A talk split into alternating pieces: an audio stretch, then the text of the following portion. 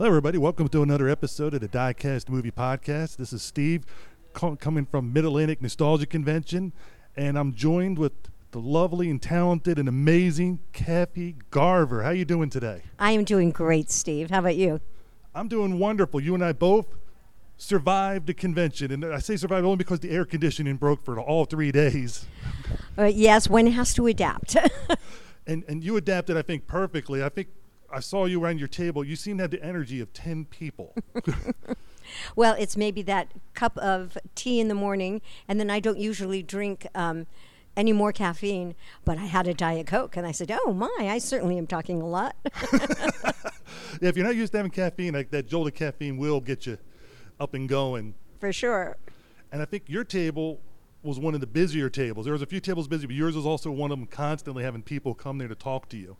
Well, it's nice too because I did this convention about five years ago, and I made friends, and then we uh, stayed in connection, and Facebook people came because they knew I was going to be at this particular convention, and then people that had saved things or bought some of my books online would bring them, and I would sign them. So it was a nice convey of, of different kinds of people. And when I go to like conventions, I bring like different things. Mm.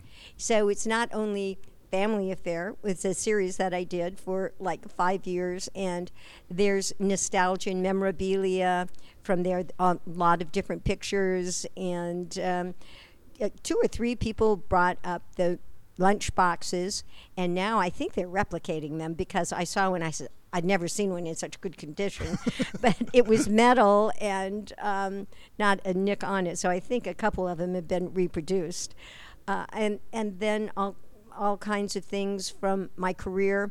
I didn't bring even as much as I usually do, and I, I, ran out of my books and I ran out of some of my pictures, but there were other things that they could purchase. That's always actually always a good problem to run out and have and, bring too much of one thing, and you always was, oh I should have brought more of this.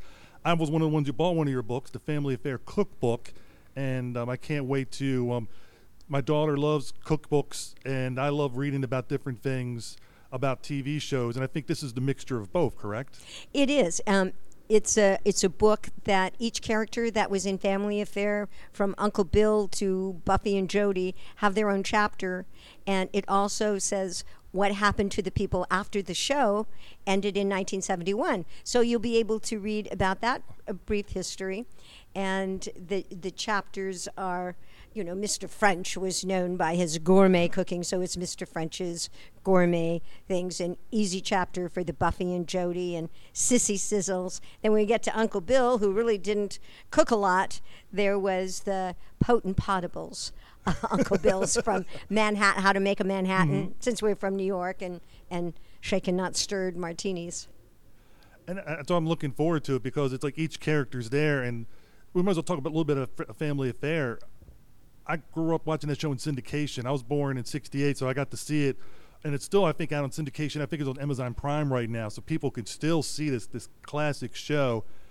And French, um, Sebastian Cabot, and Uncle Bill, Brian Keith were just two amazing actors to work with you guys as children, and I think they, they cast it perfectly. They did, and the parts were offered to different people before Brian Keith accepted his role and Sebastian accepted Mr. French.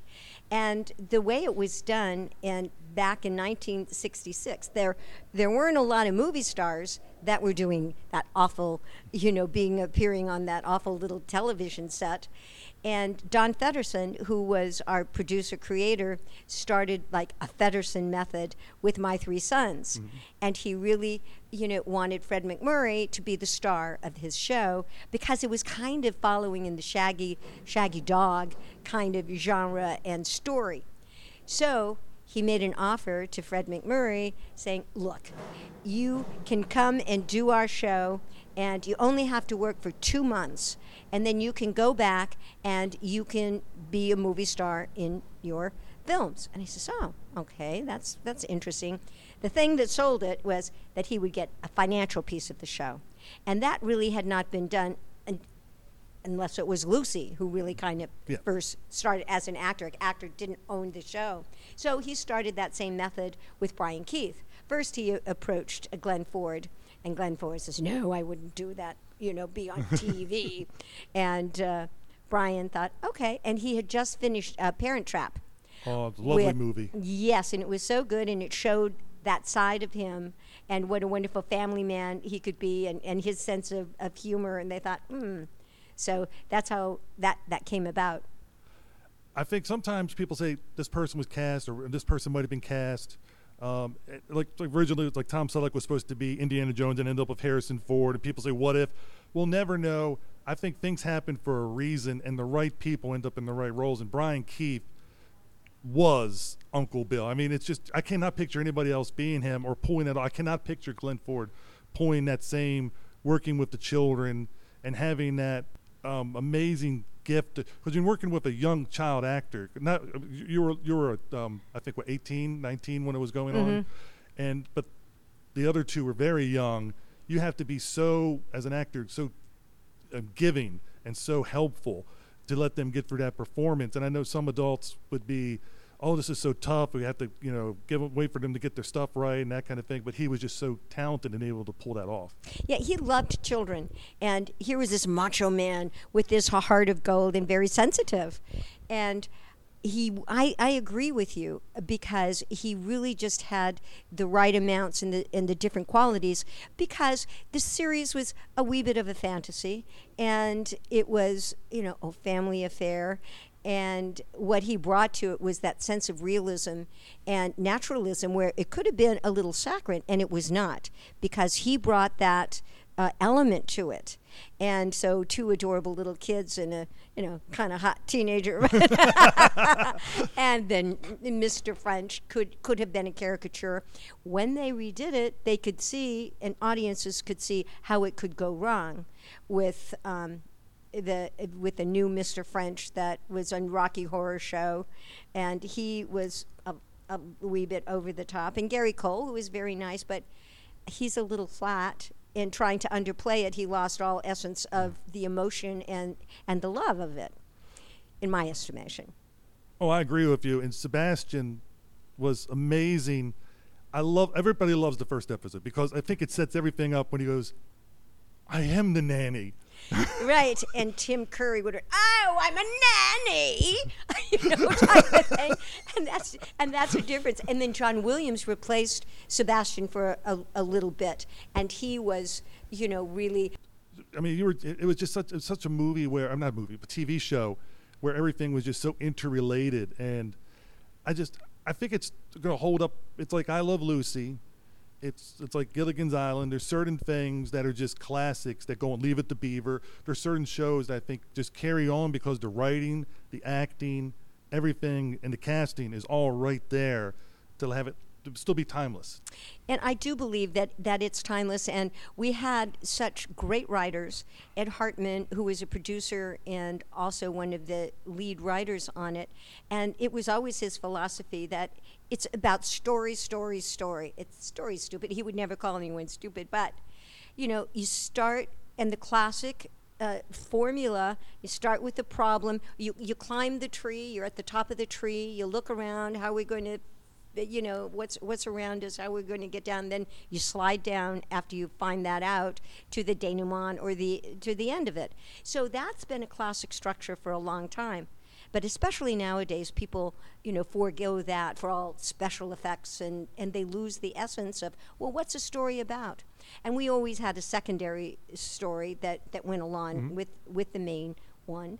And it was all, you know, kind of tied up at the end, which is good. Be- sometimes it wasn't such a happy ending. Yep. You know, we we're off, often called a dramedy rather than a comedy because it dealt with, you know, some more serious things. And uh, one of the most popular episodes, I've just um, finished a new book that's called Family Affair Scrapbook. And in doing some even research on my part, I said, well, what were some of the most fav- favorite episodes? And one of the episodes that people really liked was Christmas Came a Little Early, and that was with Eve Plumb, who then went on to the Brady Bunch. And it was about a little girl who, and nobody said cancer, but had an illness. And um, she wasn't, and she lived in the building, and she wasn't going to last till Christmas. And so Buffy and the family says, "We're going to bring Christmas to her." And then it was the the ending of it when in just such a wonderful scene with Brian Keith and, and Anissa Jones who played Buffy and saying, "Well, well what, what happened to her?" And Anissa's just real tears about her understanding that people sometimes don't make it, and people, you know, can't make make it to Christmas, and they have to leave us. I don't even like to leave a Zoom meeting. I, I, don't, I, don't, like leaving places. I I don't want to leave this convention. I won't want to leave this. But then I'll say, but yes, I would like to have a glass of Chardonnay and some dinner, and, you know. Yep. Uh, but it's uh, but that but those are, are, are some of the emotional ones that uh, were tied into, mm-hmm. and it was a situation comedy. It wasn't a jokey comedy. And that's what I like. And, and those are the things I like best about. It. I think that's why it holds up because it doesn't have to, it, some comedies are so topical they're going to age poorly they could they're really great and then 10 20 30 years later it's just it, only people that remember watching the show originally but it won't bring in the newer audience because people are going to be like oh what was that that was something that was that hit the mark then and that's why i like about certain classic shows where they just keep that because they're so grounded with the comedy, but with the reality to mm-hmm. undercut it. And it's more about relationships mm-hmm. than things. And and uh, even when they were a little bit topical, like uh, going to the Peace Corps, and but there's the Peace Corps still exists, or the Candy Stripers. You know, they they still exist. But I think that that's another you know one of the reasons. And even for the style of the show like that was the 60s i wanted to wear you know super super mini skirts and all of this. And i said sissy's got to be in style.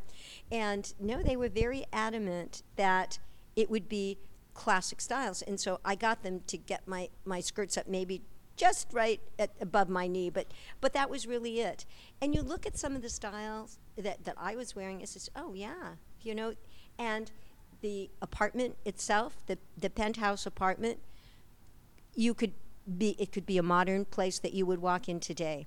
So that sense of, of style mm-hmm. and classicism that makes it so good today and it's the 55th anniversary this year which I hate to admit because I think Steve you you know I'm 39 Yes. Okay. I thought you were 38. Oh, you know, time goes by so quickly that you know that's what happens. Uh, uh, the thing is, is your energy level is of somebody in their 30s. I think 30 year olds would have trouble keeping up with you because, like I said, in the convention, you were doing stuff, and I'm, I'm seeing other people wilting, and you're just. I think you're the, the, the, people coming up to the love they were giving you and the love you were giving back. I think just energized you the whole time. And that's just exactly what I was going to say. You must have been, think, you know, into my brain thinking because people energize me and I, I'm enthused when I see somebody. And now I've started these affirmations. As old as I am, I have a 30 year old son, and who has never left home but except for three months. And he doesn't fly the nest. He invites people into the nest. So he invited his girlfriend six years ago, so she's living with us as well. But she's very kind of spiritual, and she introduced me to affirmations. And so I make these affirmations, you know, in the morning. Says, I am kind and I attract kindness, you know, and uh, so I think that it comes from who you are and your recognition mm-hmm. of yourself and your, your own self worth. And I, am worthy of this, and, and I want to I want to see who a person is and and and just connect with them. And especially now, oh, I tell you, oh my goodness, because we were like incarcerated or locked down, yes. especially in California, and I went to a Comic Con, Gemstone Comic Con in Idaho, mm-hmm. about three or four months ago when we were people getting out. People were so excited to see other people, to actually talk to to someone, and it was just again a wonderful energy. And the promoter says, "What am I going to do with all these people?" He hadn't planned on so many people just being so anxious to get out. I must tell you that I don't have, must tell you, but when when I was like, you must, you must. I must, I must. I'm going to. I'm going to. My husband always said, "Would you just do the bottom line, Kathy? Don't tell the backstory," because I start to tell the backstory. But uh, when when I was in lockdown in Los Angeles, and it was like my husband and, and the two 30 year olds and the two dogs. And then I would go outside, and there'd be the postman. Hi, Kevin. How are you today? Isn't it a beautiful day? Do you think the grass has grown a little bit longer? Maybe we should have that tree. Oh, be careful. There's there's a car. And he says, and I would just chat and chat and chat with Kevin. And well, you know, I, I really have to get on. It was really nice talking to me. it's Carver. I've got to go get the mail. But I I had him. I had somebody else to talk to, a real person. I- know what you mean. Uh, I was interesting because during the lockdown, I was, I'm an essential employee. So, of course, I was still showing up at work. So I still had those working relationships, but Ah. I, I'd come home and everybody else was home. And it was almost like, it's like, what's it like out there? What's it like, you know, and, and, and that kind of thing. So yes, yeah, I, I was, I was the, um, the bringer of news. Like, yes, people are still out there. The world is, there, there's still people there. It's not totally gone, you know, and that kind of thing. But it, it's, it's, it's amazing. I, like you, love human interaction, and I think that's what's wonderful about having these chances to get together because I think as a society, as humans, all throughout the beginning of time, uh, we've been around, is you got to have, have that interaction in order to have the positivity and in order to improve and enjoy life. We're pack people, uh, pack animals. We're pack animals. We like, you know, we're in tribes, you know, as they say, the tribes these days, which have gotten kind of a bad connotation. But I mean, that's the way we evolved, you know, and you needed, you know, the hunters and the gatherers and the person to sit by the fire and, and all of that. That reminded me of the lockdown too. I said, okay, I'm going to venture out into virus land, and I, I will be back soon. But anyway, that's almost past. Yes, and, and, it- we're, we're making it through. It's like I think you and I both have positive outlooks. It's like we'll get through it, and then one day we'll it'll be a memory, and then 20 years from now, nobody's the kids that are born 20 years from now are never going to know Yeah. what this whatever happens. Just like with us with the um, the smallpox thing. I was just going to say smallpox, chickenpox, you know, and this too, you know, shall pass. But again, it's that law of attractions. I and when again, it's my affirmation. I am healthy, and I, you know, um, I am safe, and all will be well. And my body, mind, and spirit are healing. If you say, "Oh no, you know, I, I think I have a fever. Oh no, I, I think I'm sick," you know, I some of my hypochondriacal friends who mm-hmm. have been so for like 30, 40 years have this happened to them and that happened to them and that happened. But sometimes I think you bring that on yourself if you have like a, a negative type of thing. I agree. With that. My thing is like positive vitality. You just want to keep. If you think that if you think positively, you start to improve. You start thinking negatively, well, it'll become a self fulfilling prophecy. Eventually, you're going to be right. Yeah, I you know I, I agree. Now, you got your start in the business as a child, but one of your films that you were very young in, The Ten Commandments. Ah, yes. And I, I, I- being a movie podcast, I love The Ten Commandments. I rewatched it again recently because I was looking for Rachel, and I was like, I say, and so how did you get that part, and then how did you get from being an extra to a speaking part? Well, I was hired, as you said, just as an extra. It was one of my first jobs in Hollywood. My other movie was Night of the Hunter. So I went from horror to, you know, this great religious epic. And that Night of the Hunter with Robert Mitchum and Shelley mm-hmm. Winters and Lillian Gish and Peter Graves and it's an incredible cast. Charles Laughton directed. Yes, his first and last because it did not get re- good reviews because it was so ahead of its time and that it was kind of this dark expressionism German movie and now it is considered like one of the top uh, horror films that was ever made from its suspense and from you know its whole story so I went from doing this this kind of dark, interesting movie to me. I'm I'm always up for looking. I'm an adventurer, so saying, well, what's that like? So I was hired for as an extra for Ten Commandments, and we were shooting over at Paramount, and I got my robes and, and dark makeup on and all set to go, and it's at the beginning of the Exodus part, and I'm to ride in a, a wagon, and I had this sweet little lamb on my uh, lap. And so we're getting ready to go. And then all of a sudden, I hear this big voice Don't let that little girl's face get into the camera. I said, Whoa, who, who is that? I said, Is that God? Because it was coming from way above me. Well, it wasn't God, but it was Cecil B. DeMille on this big crane. And so he was shooting this overhead shot and, and looking down at everyone. So I said, okay, because the assistant director came up and put like this little robe around me, and I said, okay, don't want to see me, okay.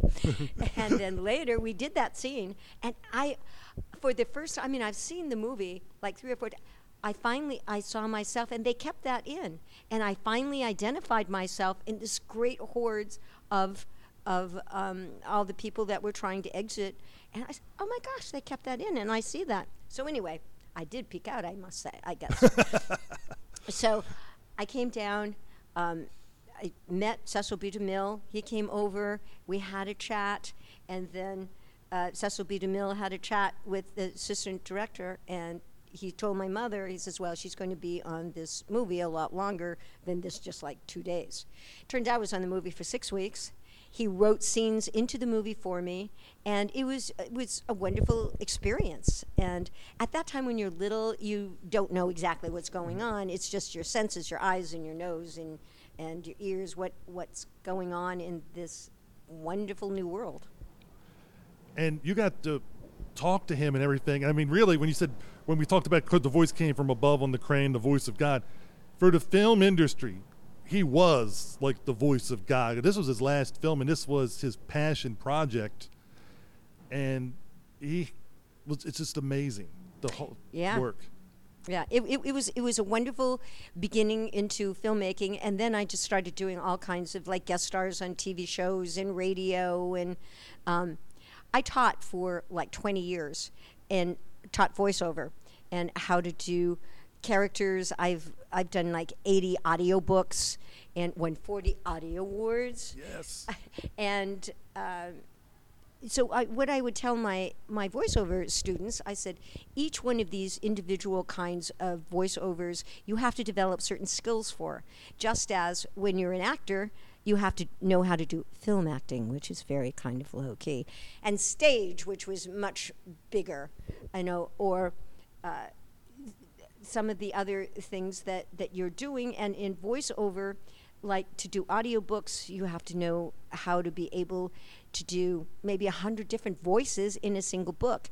And for cartoons, they're much bigger. And for being a spokesperson, you have to be a little bit more erudite and, and moderate. And industrials and ADR won the Academy Award for the ADR for sound. That was Apollo 13 and uh, so it's it's such a vast, wonderful life to be in in the entertainment business.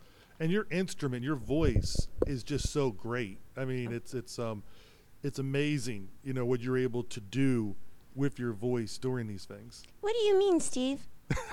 you mean this? Or well, yeah, I have visited the South. I I like it a lot, but these New Yorkers, they're always in my way. You know, I I, I, I can't get by in, in in anything that I'm doing. What are you talking about? Just listen to me, and believe what I say. That is lovely. And speaking of voices, we got to talk probably about your most famous voice, for me at least. Firestar, Spider-Man and his amazing friends. Spider Friends, go for it! I love Spider Man and his amazing friends in Firestar. And this is another enduring classic. I've been so blessed in my life to be involved in classic things. You, uh, the, the TV shows that I've done, the movies, Ten Commandments, Spider Man and his amazing friends, is now on Disney Plus, and it's uh, all over the world. I get foreign royalties for it. And just this year, they brought out this little Firestar figure. And uh, she's so well done. She's got five star reviews. And although she's got two heads, so I'm not really crazy about being decapita- decapitated, but I do have another one to put back on my head. It doesn't turn all around like, you know, in the Like an exorcist. Right, no, it's not doing that. Um, but I, I really enjoyed doing that, and it has this historical fact in that Stan Lee always would uh, get one of his characters that he had developed from the comics, and then he would develop uh, a cartoon, animated cartoon for it. And this one, he made the show first. And then he made the comic books. Like Firestar has a miniseries of, of four comics. And so that was, and he narrated the, the beginnings of them, which is so. I've been in historic things that I really enjoy doing. Now, when you did um, the, the TV show Spider-Man, where you guys were doing your voices, were you all together? That's what I was hoping you would say because nowadays I know a lot of times it's done separate. You got to work with some wonderful people, including one person who right now is probably like when people say voice actors, he is the voice actor. Yeah, it's like Mel Blanc, you know, back then. It's Frank Welker, you know, today. He he knows how to do the voice of every single breed of dogs, and there are lots of dogs. But he's Scooby Doo and the Transformer, and you know, so many movies that he has done, and he is a real supreme talent for sure. Because I know he was Ice. If I remember, he was Iceman. Yes. Uh, yeah, Frank Welker was Iceman. Dan Gilvezan played Spider Man, who was also a Transformer. And then I was um, Firestar and Angelica Jones. And June Foray was Aunt May. I was about to bring that up. You had to work with probably, I mean, uh, to me, when you talk about the golden age of voice actors, there's Mel Blanc, June Foray. I just put them as a tie. I mean, you cannot. I don't want to try to pick between those two actors because they were both were amazing. But what was it? What was June Foray like? I mean, it's, Well, actually, she was a little prissy, you know, and she was very, um, she was very talented, and she knew it. And I, I'll never forget. And she was very opinionated. She was absolutely fabulously talented, but she was, as I say, opinionated. And uh, for some reason, we got into this conversation about England, and she's, oh, those horrible royals. They always wear those stupid hats. Why do they wear those stupid hats? And she was very annoyed at them that she would make the, the, the that they would make the wrong fashion choice of wearing hats. So, anyway, but she was. But that was she, that's who she is. I'm I unfortunately I am a Sagittarian and I am very blunt and I not very politic and I kind of tell things as they are. But I I approve of myself and that's that's that's who I am. I'm a Libra, so I'm in the balance. I'm, I'm the one that keeps everybody happy. Yeah, see, I, I dated a Libra for five years. We were, I should have married him instead of my Pisces, who tries to pour water on my enthusiasm all the time. And our son is a Pisces. Thank God that at least the girl, Megan, the fiance, my, my future daughter-in-law is, is, is not. And so she adds a little balance to the affairs. There's a movie I saw that you did not that long ago, Mom, Murder, and Me, which is I think also on Amazon Prime, and I enjoyed it. It was just the the, the two of you, you know, have it. Um, the two. Of, you, I'm trying to remember her name. It's um, Sarah Claren Ah, yes, Sarah Claren. as Annabelle, and the two of you had great chemistry, and you were the the mom that she did not want to see, who shows up, and then of course murder happens, and then hijinks ensue. yes, it, it was really a fun thing to do. And we shot it in San Francisco and got some of the most beautiful scenes. And I was from the Midwest, and then here she is in San Francisco. And for her birthday, I'm bringing her like you know whistles when she's going to be in trouble, and and uh, Pepper spray. pepper spray, and things like this to the to tasers on back order.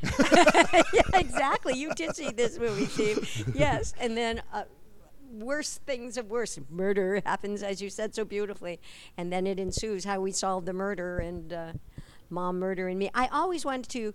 You know, do a series out of this because I think it would be so good.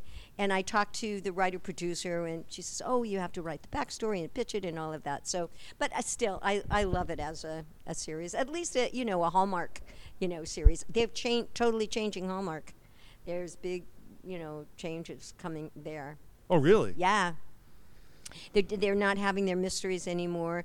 The Hallmark movies are going to take a little different twist and revamping the, the whole thing. Well, my wife's not going to be happy about that. yeah. No, I bet no, I bet not. I just finished a, a movie called Old Man Jackson. It's almost finished. That we shot uh, in Houston, which was was really nice. And it, this is this is another comedy I I think you'll enjoy. And then we shot a pilot for TV Dinners, and TV Dinners TV. And we've got the pilot, we've got the money for eight episodes. Now I'm just trying to convince this network to give enough licensing fee that will will cover our investments, so we can uh, shoot. Now, Butch pa- Butch Patrick was the guest star from the Munsters in that. So and I wrote a book that goes along with that called TV Dinners TV Cookbook. So that's that's one of my books that are coming out this year. Awesome. And just before we have you, uh, just before we finish up, I heard recently that you have another kind of expertise, a horse whisperer. that that's so funny that you say that because I'll tell you. Okay, so a year ago, I went on an interview, and uh, to be a spokesperson, uh, Silver Wanda for this amusement park, Silverwood, in Idaho. So when I did the interview, Zoom interview, I use a little ottoman for my horse because I'm supposed to ride up on my horse. So I, you know, I climb onto the ottoman, I pretend it's a horse, and I'm saying, "Hi, I'm Silver Wanda," etc. So about two months ago, they called and said, "Oh, and by the way, you know, you did this interview about we'd like to cast you as Silver Wanda." I said, "That's fine." And I said, "Am I really riding a horse?" Said, "Oh, yes, yes, you'll be riding the horse." okay, thank you. Had not ridden a horse in 15 years, and I had ridden a f- horse before. In, I, in um, But Big Valley? Yes, in Big Valley, I rode a horse and I shot and I, you know, was wrestling in mud with all of this. So I said, but I need a little renewal. I need a renewal license on this horse. so, oh, see, here's a long story, but I'm going to make it shorter. Um, I live in an equestrian center, uh, and uh, Micky Dolenz lives there, and Alyssa Milano, and it's and it's a real nice. It started in the '70s, and blah blah, and, and so it's a nice it's a nice community. So I said, well, I'll just call the equestrian center, and then I can you know get some lessons to figure out how to do this again. I called them and I said, "Oh, I'd like some lessons." And they said, "Well, what is this? Is this Western or, uh, you know, uh, the Eastern riding?" I said, "Oh, it's it's Western." She says, "Oh, we only do dressage." I said, "Well, that's not going to help me." so she uh, gave me a recommendation for Silver uh, Ranch that was near me, and I said, "This I got to go there," you know, because this will fit in. So blah blah blah blah blah. I took the riding lessons. I get to Idaho. they get me this outfit, and they they got chaps. Well, two men and me could not figure out what was front and what was back with these chaps. so I said, "You know, I'm not going to wear chaps." He says, "You know what? I agree." so no chaps, but so then I, I have to meet the horse. Now, this was the first time that the horse had been on camera. Oh. The horse did not know about cameras. And I am to not only ride the horse, which I think I finally renewed enough that I could look like I was, you know, pretty competent on this horse, but I had to ride the horse up, have the horse hit its mark, and say my lines all at the same time. and it was like 100 degrees without chaps, but with a wool, you know, cowboy shirt on. So this was quite a thing. And I got the hint when the trainer who was there, you know, says, "Well, the the the horse was startled a little bit," and that's when she told me it's just it's a debut. And then I did. I started saying, "It's going to be okay. The, you know, it's going to be okay. It's fine. Do you know? Don't worry. I'm here. I'm going to take care of you." And I did turn into a horse whisperer. Took all of my fear about you know this littler older lady mm-hmm. getting you know on this horse.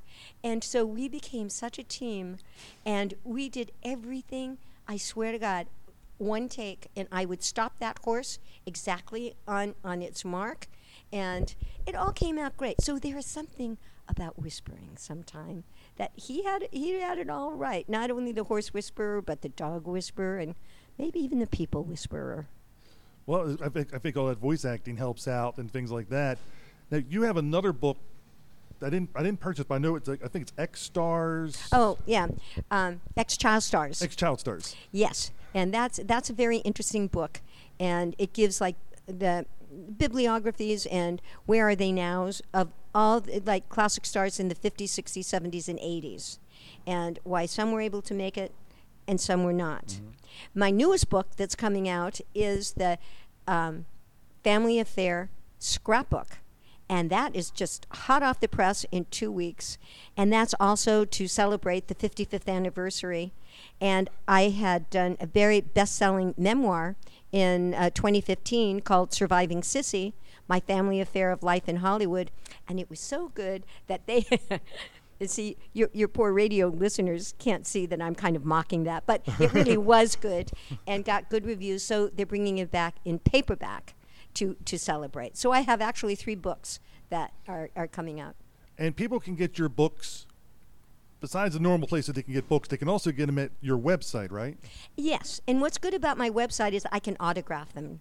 That's what I was going to say. You can get you can get it maybe the same price, or maybe it'll be cheaper, but you're not getting the autograph. And what website can they go to?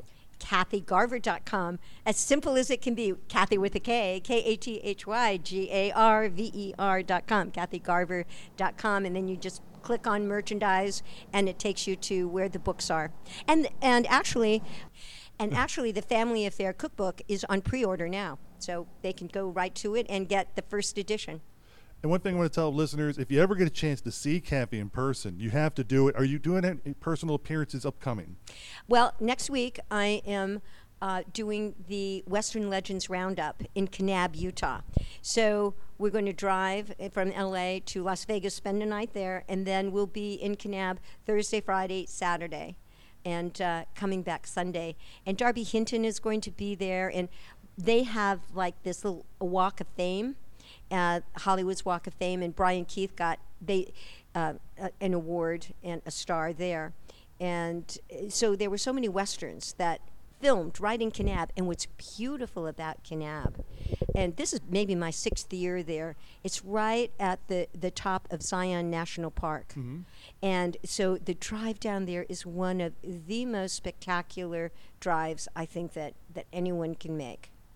And I was very happy and blessed when I was leaving and going down and with all these beautiful rock formation and I get to this pinnacle and there's this great vista around me. I have on the radio the Nor- Mormon Tabernacle Choir and they are singing on a clear day, you can see forever. And I saying, Yeah, you're right. and it was just such a wonderful moment that, you know, some things mm-hmm. stick in your mind. So that what it is. And this is going to stick in my mind, Steve, because we've had such a wonderful conversation. And I'm so glad that you took some time and I was able to talk to your listeners and, and say hi. I'm so glad you took the time, too. And it was a pleasure to meet you all weekend long and to get to give people a chance of what they're missing because I know some people can't travel for various reasons or you can't get to certain spots but this way to get a little bit of idea of what it's like to meet you and talk with you and I'm sure they'll appreciate it and if they get that opportunity to see you in person seek it out you could follow her on Facebook on, you know, Kathy Garver, and that way you'll know exactly where she's going to be. And another thing that I signed up for is Cameo, and Candy. And so I'm on Can- Cameo, and I've done some of those, and those are, you know, just like uh, shout outs, but I'm doing Candy, and um, I have it on my, my website. So you can actually sign up, and I'll have a five minute interactive chat, which is, which is nice. And then I get to know people. And, and people, don't be shy. I mean, it, every people are always like think with famous people or act, uh, actors, anybody. Oh, I don't. I'm be intimidated by them it's just a different job than yours. They're people just like us. And like Kathy said, she likes to talk with you. She likes to hear about you. You can ask her questions. And I think once you once you do that, you start talking with you. You're you're so personable, and you, you're able to bring. I saw you with people in the line, and they're able to come out of those shells and realize, wow, she's wonderful, and that kind of stuff. And I think that would be something that people should try to do. Yes, and you know, and if people are a little shy, you can write down things that, that you would like to say. And of course, I'm not shy about talking, but and I I was a psych minor in college, and mm. so I like you know it's just to to see who the other person is and what's happening with them, and it's and it's fun. Well, thank you again. And listeners, thank you for joining us for this podcast episode. If you like it, share it with your friends and join us next episode. We're either be doing a movie review, decided by the roll of a die, or another interview. Everybody be safe